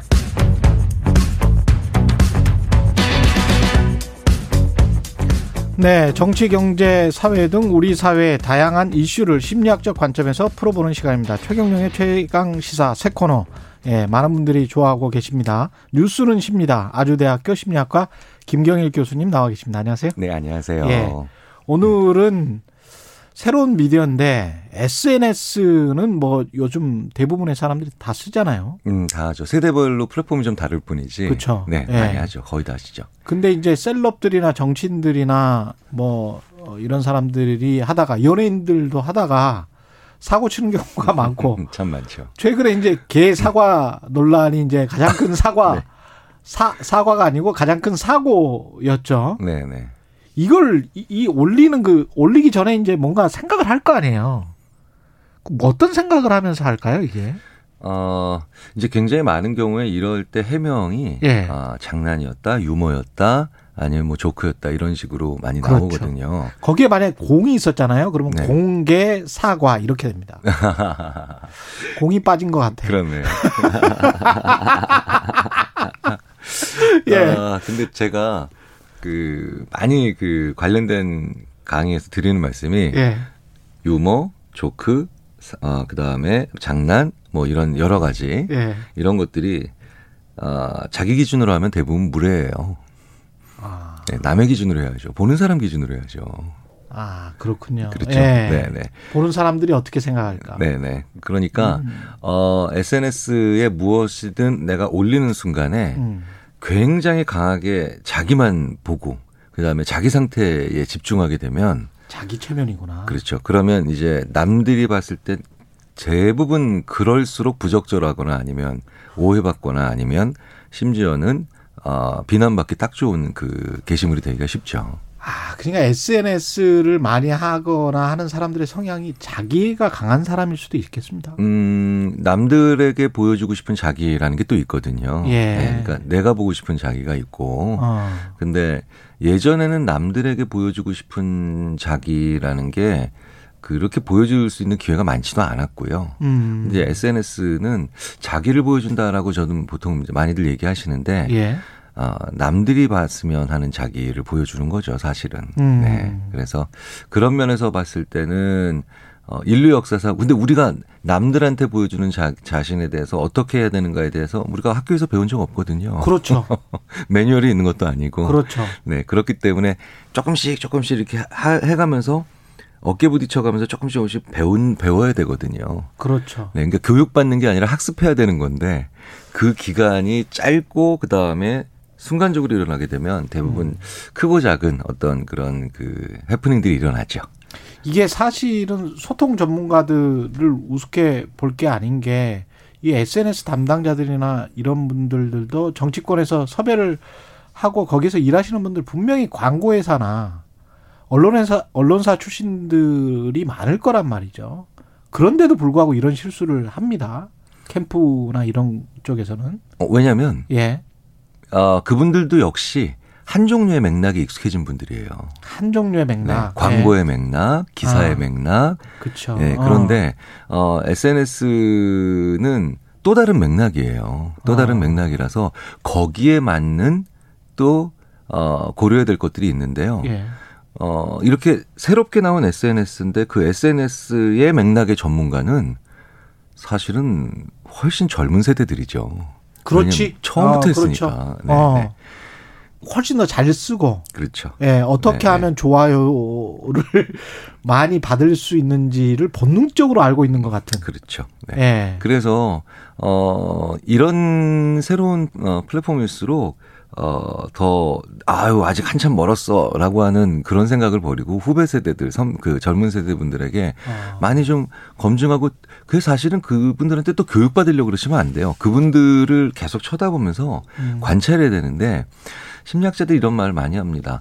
어, 이런 커뮤니케이션에서 이런저런 이런저런 그런 그 잡음이 많이 일어나는 분들의 특징이 뭐냐? 생각은 많은데 관찰은 안 해요. 생각은 많은데 관찰은 하지 네, 않는다. 그러니까 이게 내 논리 혹은 예. 내 입장 아니면 음. 어떻게 하나 설득할까 이게 내 생각이죠.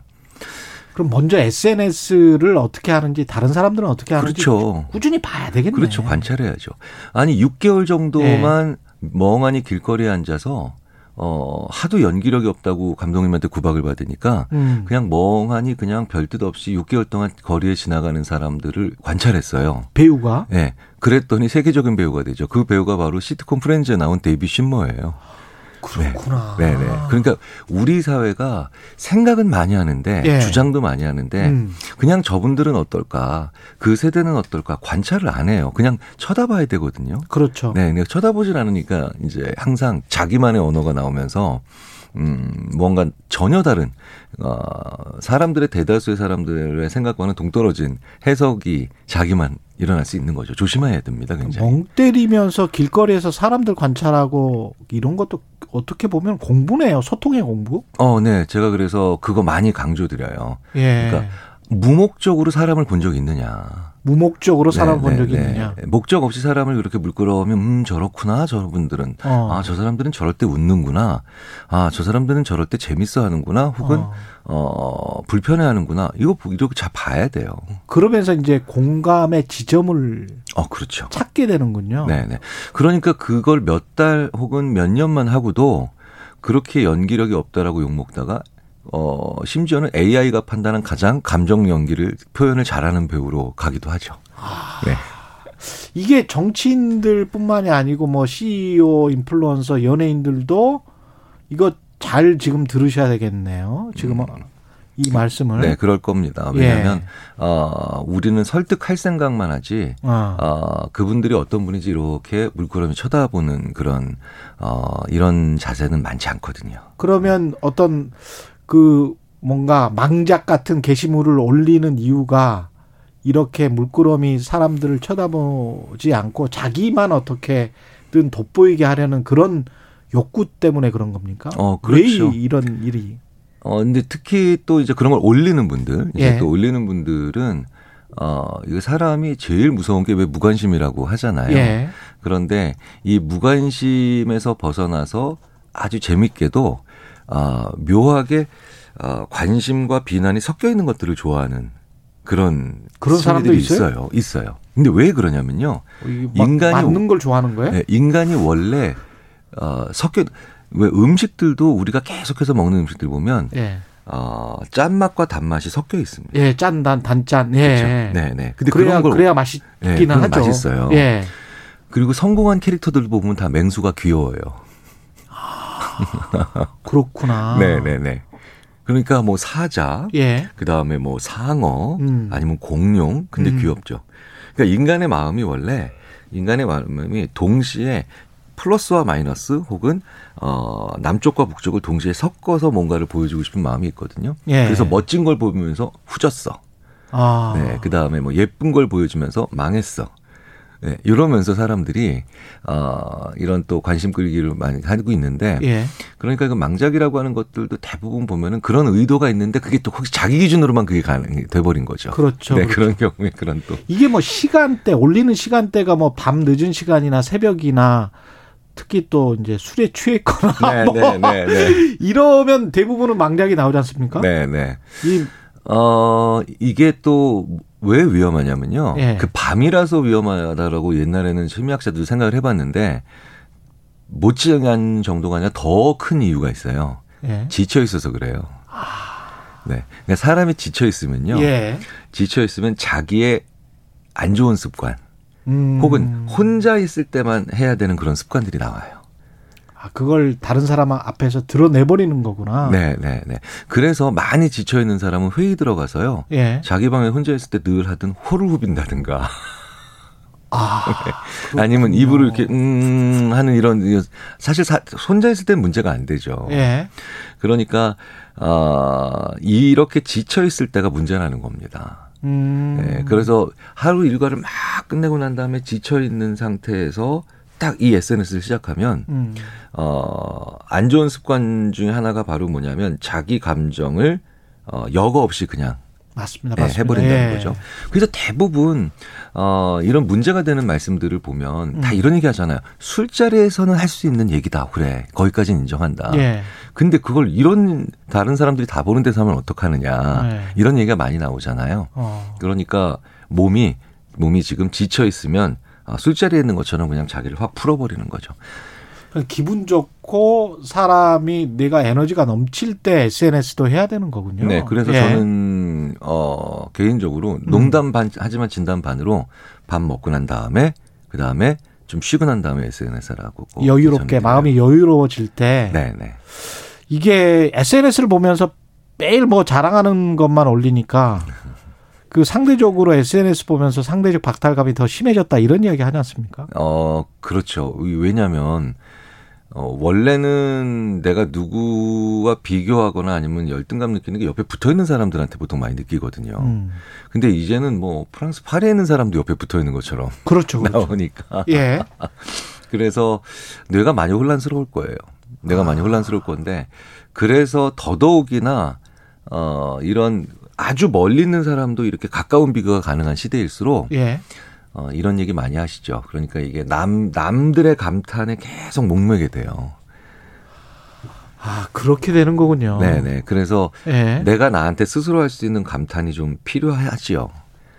그러면서 사실은 SNS만 보면서 외로워지고 네, 네. 더옆 사람한테나 가족이나 친구들한테 어, 과의 소통은 오히려 좀 멀어지고 뭐 이런 현상이 나타나더라고요. 음, 그렇죠. 그래서 예. 그 제가 학생들한테 이런 얘기를 합니다.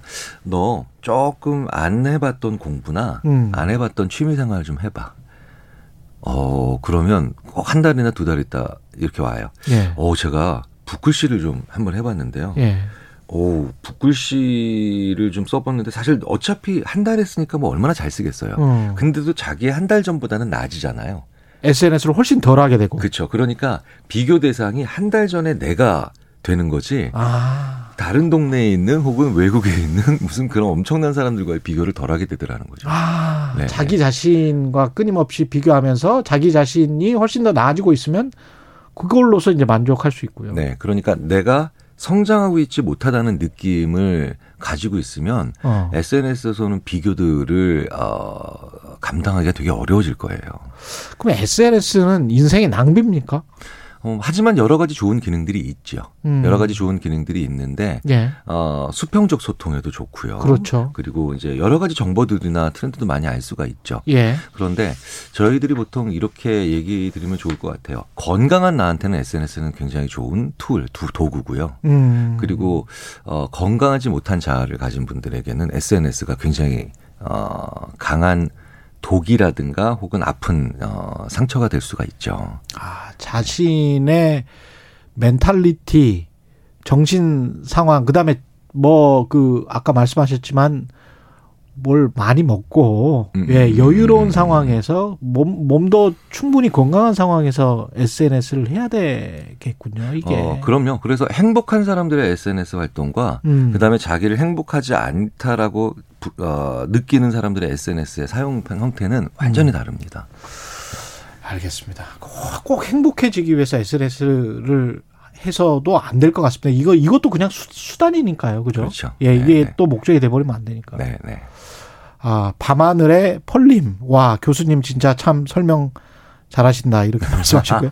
스티브 엘림. 교수님 목소리 라디오도 들으면 남궁민 씨 목소리하고 비슷한 어, 탤런트. 네, 예. 네, 네. 몇 번, 몇 번 그런 말씀하신 아, 거 들었어요. 그래요? 네, 네. 박현준 님도 감탄. 교수님 말씀 귀에 속속 이렇게 칭찬해 주셨습니다. 오늘 말씀 감사하고요. 아주대학교 심리학과 김경일 교수님이었습니다. 고맙습니다.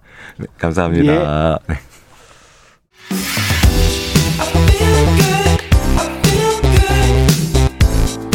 세상에 이익이 되는 방송. 최경영의 최강 시사.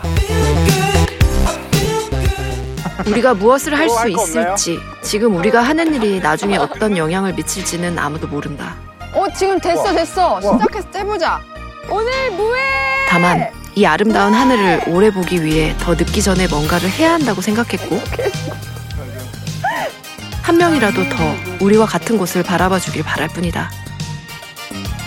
무해한 하루를 함께할 또 다른 우리의 친구를 위해 그러니까 우리의 이야기는 이렇게 소소한 마음으로 시작되었다. 네. 이렇게 소소한 마음으로 시작되었다. 공효진 씨, 배우 공효진 씨 목소리가 들렸는데요. 자연에서 흔적 없이 머물면서 탄소 제로 생활에 도전하는 필환경 예능. KBS ETV에서 새로운 예능 프로그램이 탄생했는데 탄소 제로 프로젝트에 도전하는 친환경 예능입니다.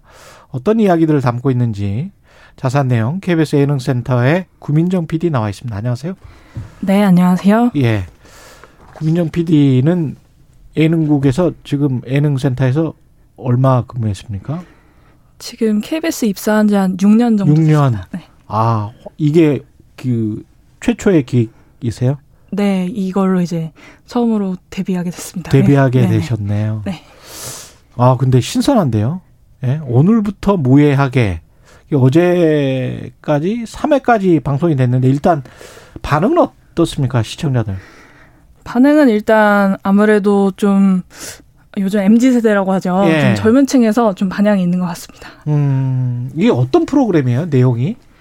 일단은 환경에 너무 진심인 예. 공효진 씨 그리고 이천희 씨, 전혜진 씨께서 예. 어, 자연에서 일주일 동안 이제 죽도라는 에너지 자립을 추구하는 섬이 있어요. 거기서 이제 흔적을 남기지 않고 예. 어, 탄소 없는 생활을 하는 것을 지금 보여드리고 있습니다. 죽도는 어디 어디에 있습니까? 남해에 있습니까? 아니요, 충청남도 홍성. 아, 네. 서해에 있군요. 네네네. 그게 에너지 그 탄소 제로의 진심인 공효진 씨 이렇게 이야기했는데 네네네. 평소에도 공효진 씨는 그런 생활을 하려고 하는 겁니까? 아니면 했던 겁니까? 유명했습니까? 공효진 씨가 사실 한 10여 년, 11년 정도 전에 음. 어, 환경에 관한 에세이 책을 내셨었어요. 공책이라고. 그래서 예.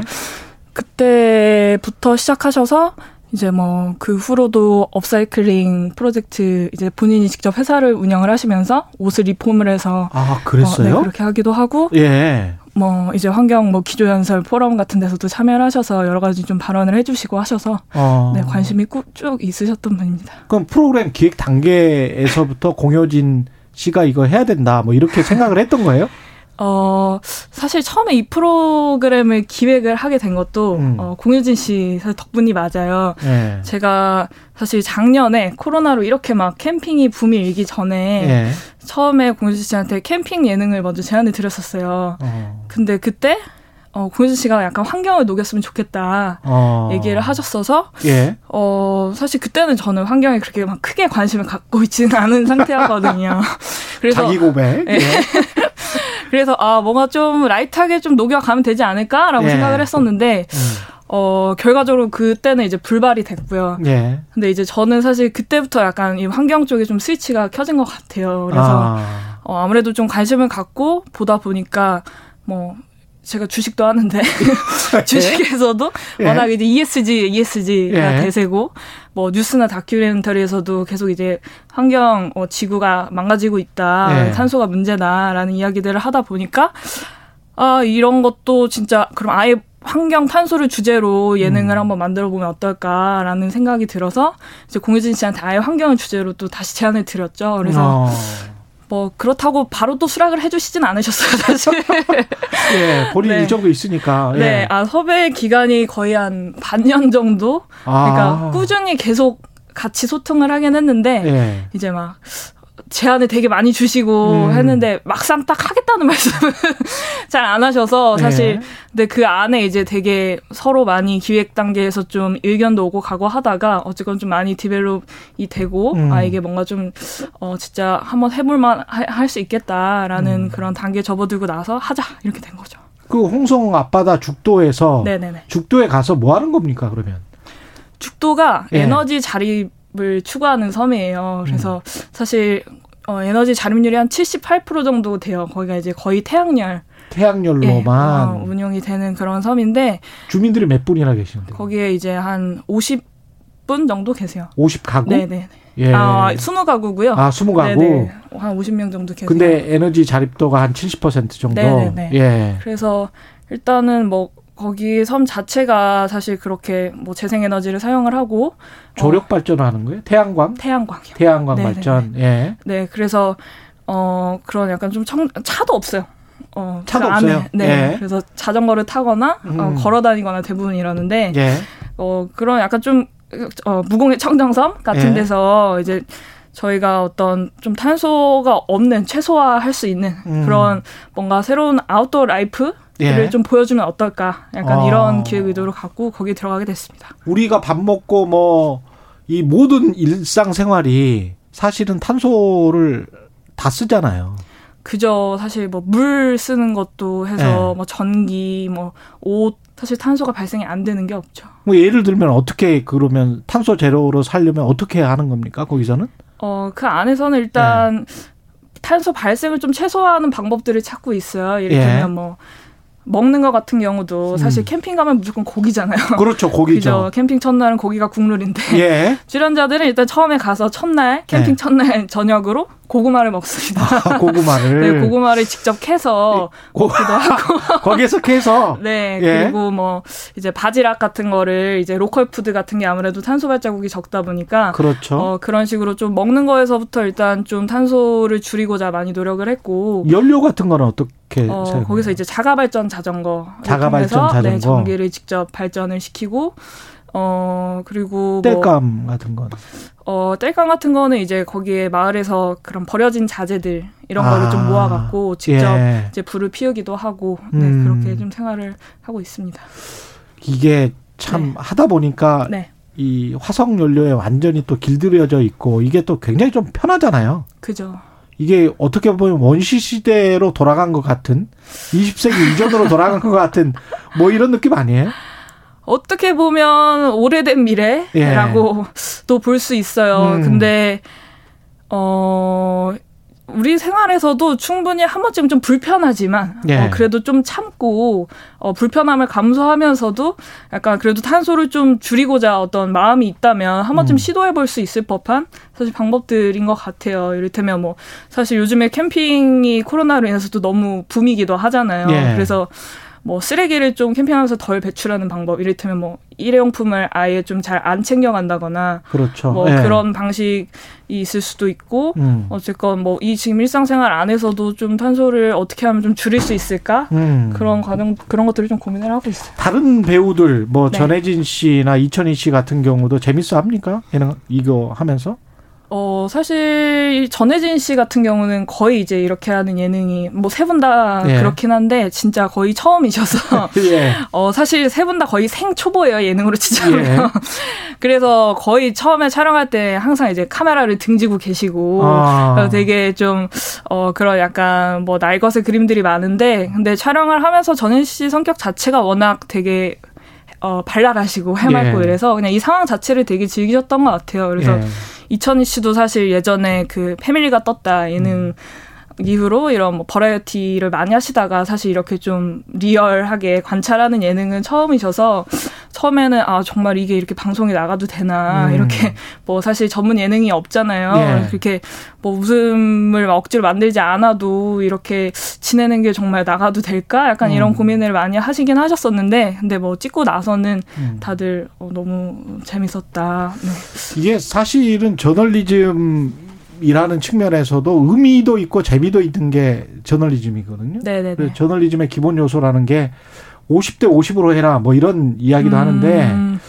예능은 사실은 재미에 대한 갈구가 더 있을 것 같아서 이게 의미를 추구하다 보면 네. 재미의 요소가 좀 떨어지는 거는 또 사실이고 그래서 맞아요. 고민이 많았을 것 같습니다. 그래서 사실 환경 예능을 한다는 것 자체가 사실 처음에 예. 어, 좀 고민이 많이 됐던 게 시청자들한테 꼰대 적으로 보일 수도 있는 거 아니에요. 그죠. 예? 사실 환경 운동이 진짜 금연 예. 운동이랑 비슷하잖아요. 그렇죠. 예. 다, 다 해야 된다는 건 알지만 음. 옆에서도 이거 하면 안 돼, 이렇게 하지 마 이러면 사실 음. 불편하거든요. 그래서 그렇죠. 그렇게 계몽적으로 좀 풀면 안 그, 아무래도 어, 사람들이 좀 불편해할 지점들이 있겠다라고 음. 생각을 해서 아 그럼 이걸 어떻게 예능으로 풀어야 할까 했을 때.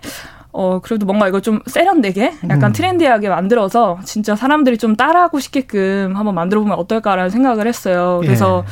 그래서 이제 사실은 어 워너비 아이콘이자 진짜 환경에 진정성이 많으신 어 공효진 씨를 1순위에 두고 계속 섭외를 했던 측면이 있고요. 음. 어 음, 재미를 위해서 또 사실 여러 가지 장치들을 고민을 했죠. 이 안에서도 이제 사실 아무래도 예능이다 보니까 어떤 예. 목표가 있어야 되잖아요. 사람들이 예. 몰입해서 달려갈 수 있는 목표가 음. 있어야 돼서 그래서 사실 뭐 나무 망고를 심기 챌린지라는 그런 어떤 목표 아래 어. 어, 이 안에서 이 출연자 세명이 사실 어떤 탄소를 배출을 하면 어, 그 주어진 망구루에서 예. 나무가 차감이 돼요. 심을 수 있는. 어. 어, 그래서 최종적으로 이제 일주일 후에 어, 출연자들이 과연 얼마나 많은 나무를 심을 수 있는가. 예. 가 사실 이 프로그램의 제일 큰 이제 어떤 방향 이거든요. 그래서 어, 그런 것들을 좀 따라가는 재미도 있지 않을까라는 생각을 합니다. 나중에 이게 뭔가 좀 더 발전해서 네. 네네네. 양심 냉장고 옛날에 아, 예. 아, 주 히트 쳤었잖아요. 맞아요. 이경규 씨가 했던 거. 네 네. 그런 식으로 좀 재미와 의미를 동시에 찾아보는 그런 예능이 됐으면 네. 좋겠습니다. 맞아요. 예. 그런 공익 예능이 사실 저도 어렸을 때 예. 뭐 느낌표나 이런 거 되게 재밌게 봤었거든요. 그렇죠. 예. 요즘에 아무래도 그런 것들이 좀 많이 없는 것 같아서 음. 아무래도 또 이런 환경에 관해서도 좀 이런 예능들이 많이 나오면 좋지 않을까라고 생각을 합니다. 오늘 말씀 감사하고요. 네. KBS ETV 오늘부터 무예하게를 연출한 구민정 PD였습니다. 고맙습니다. 네, 많이 봐주세요. 네.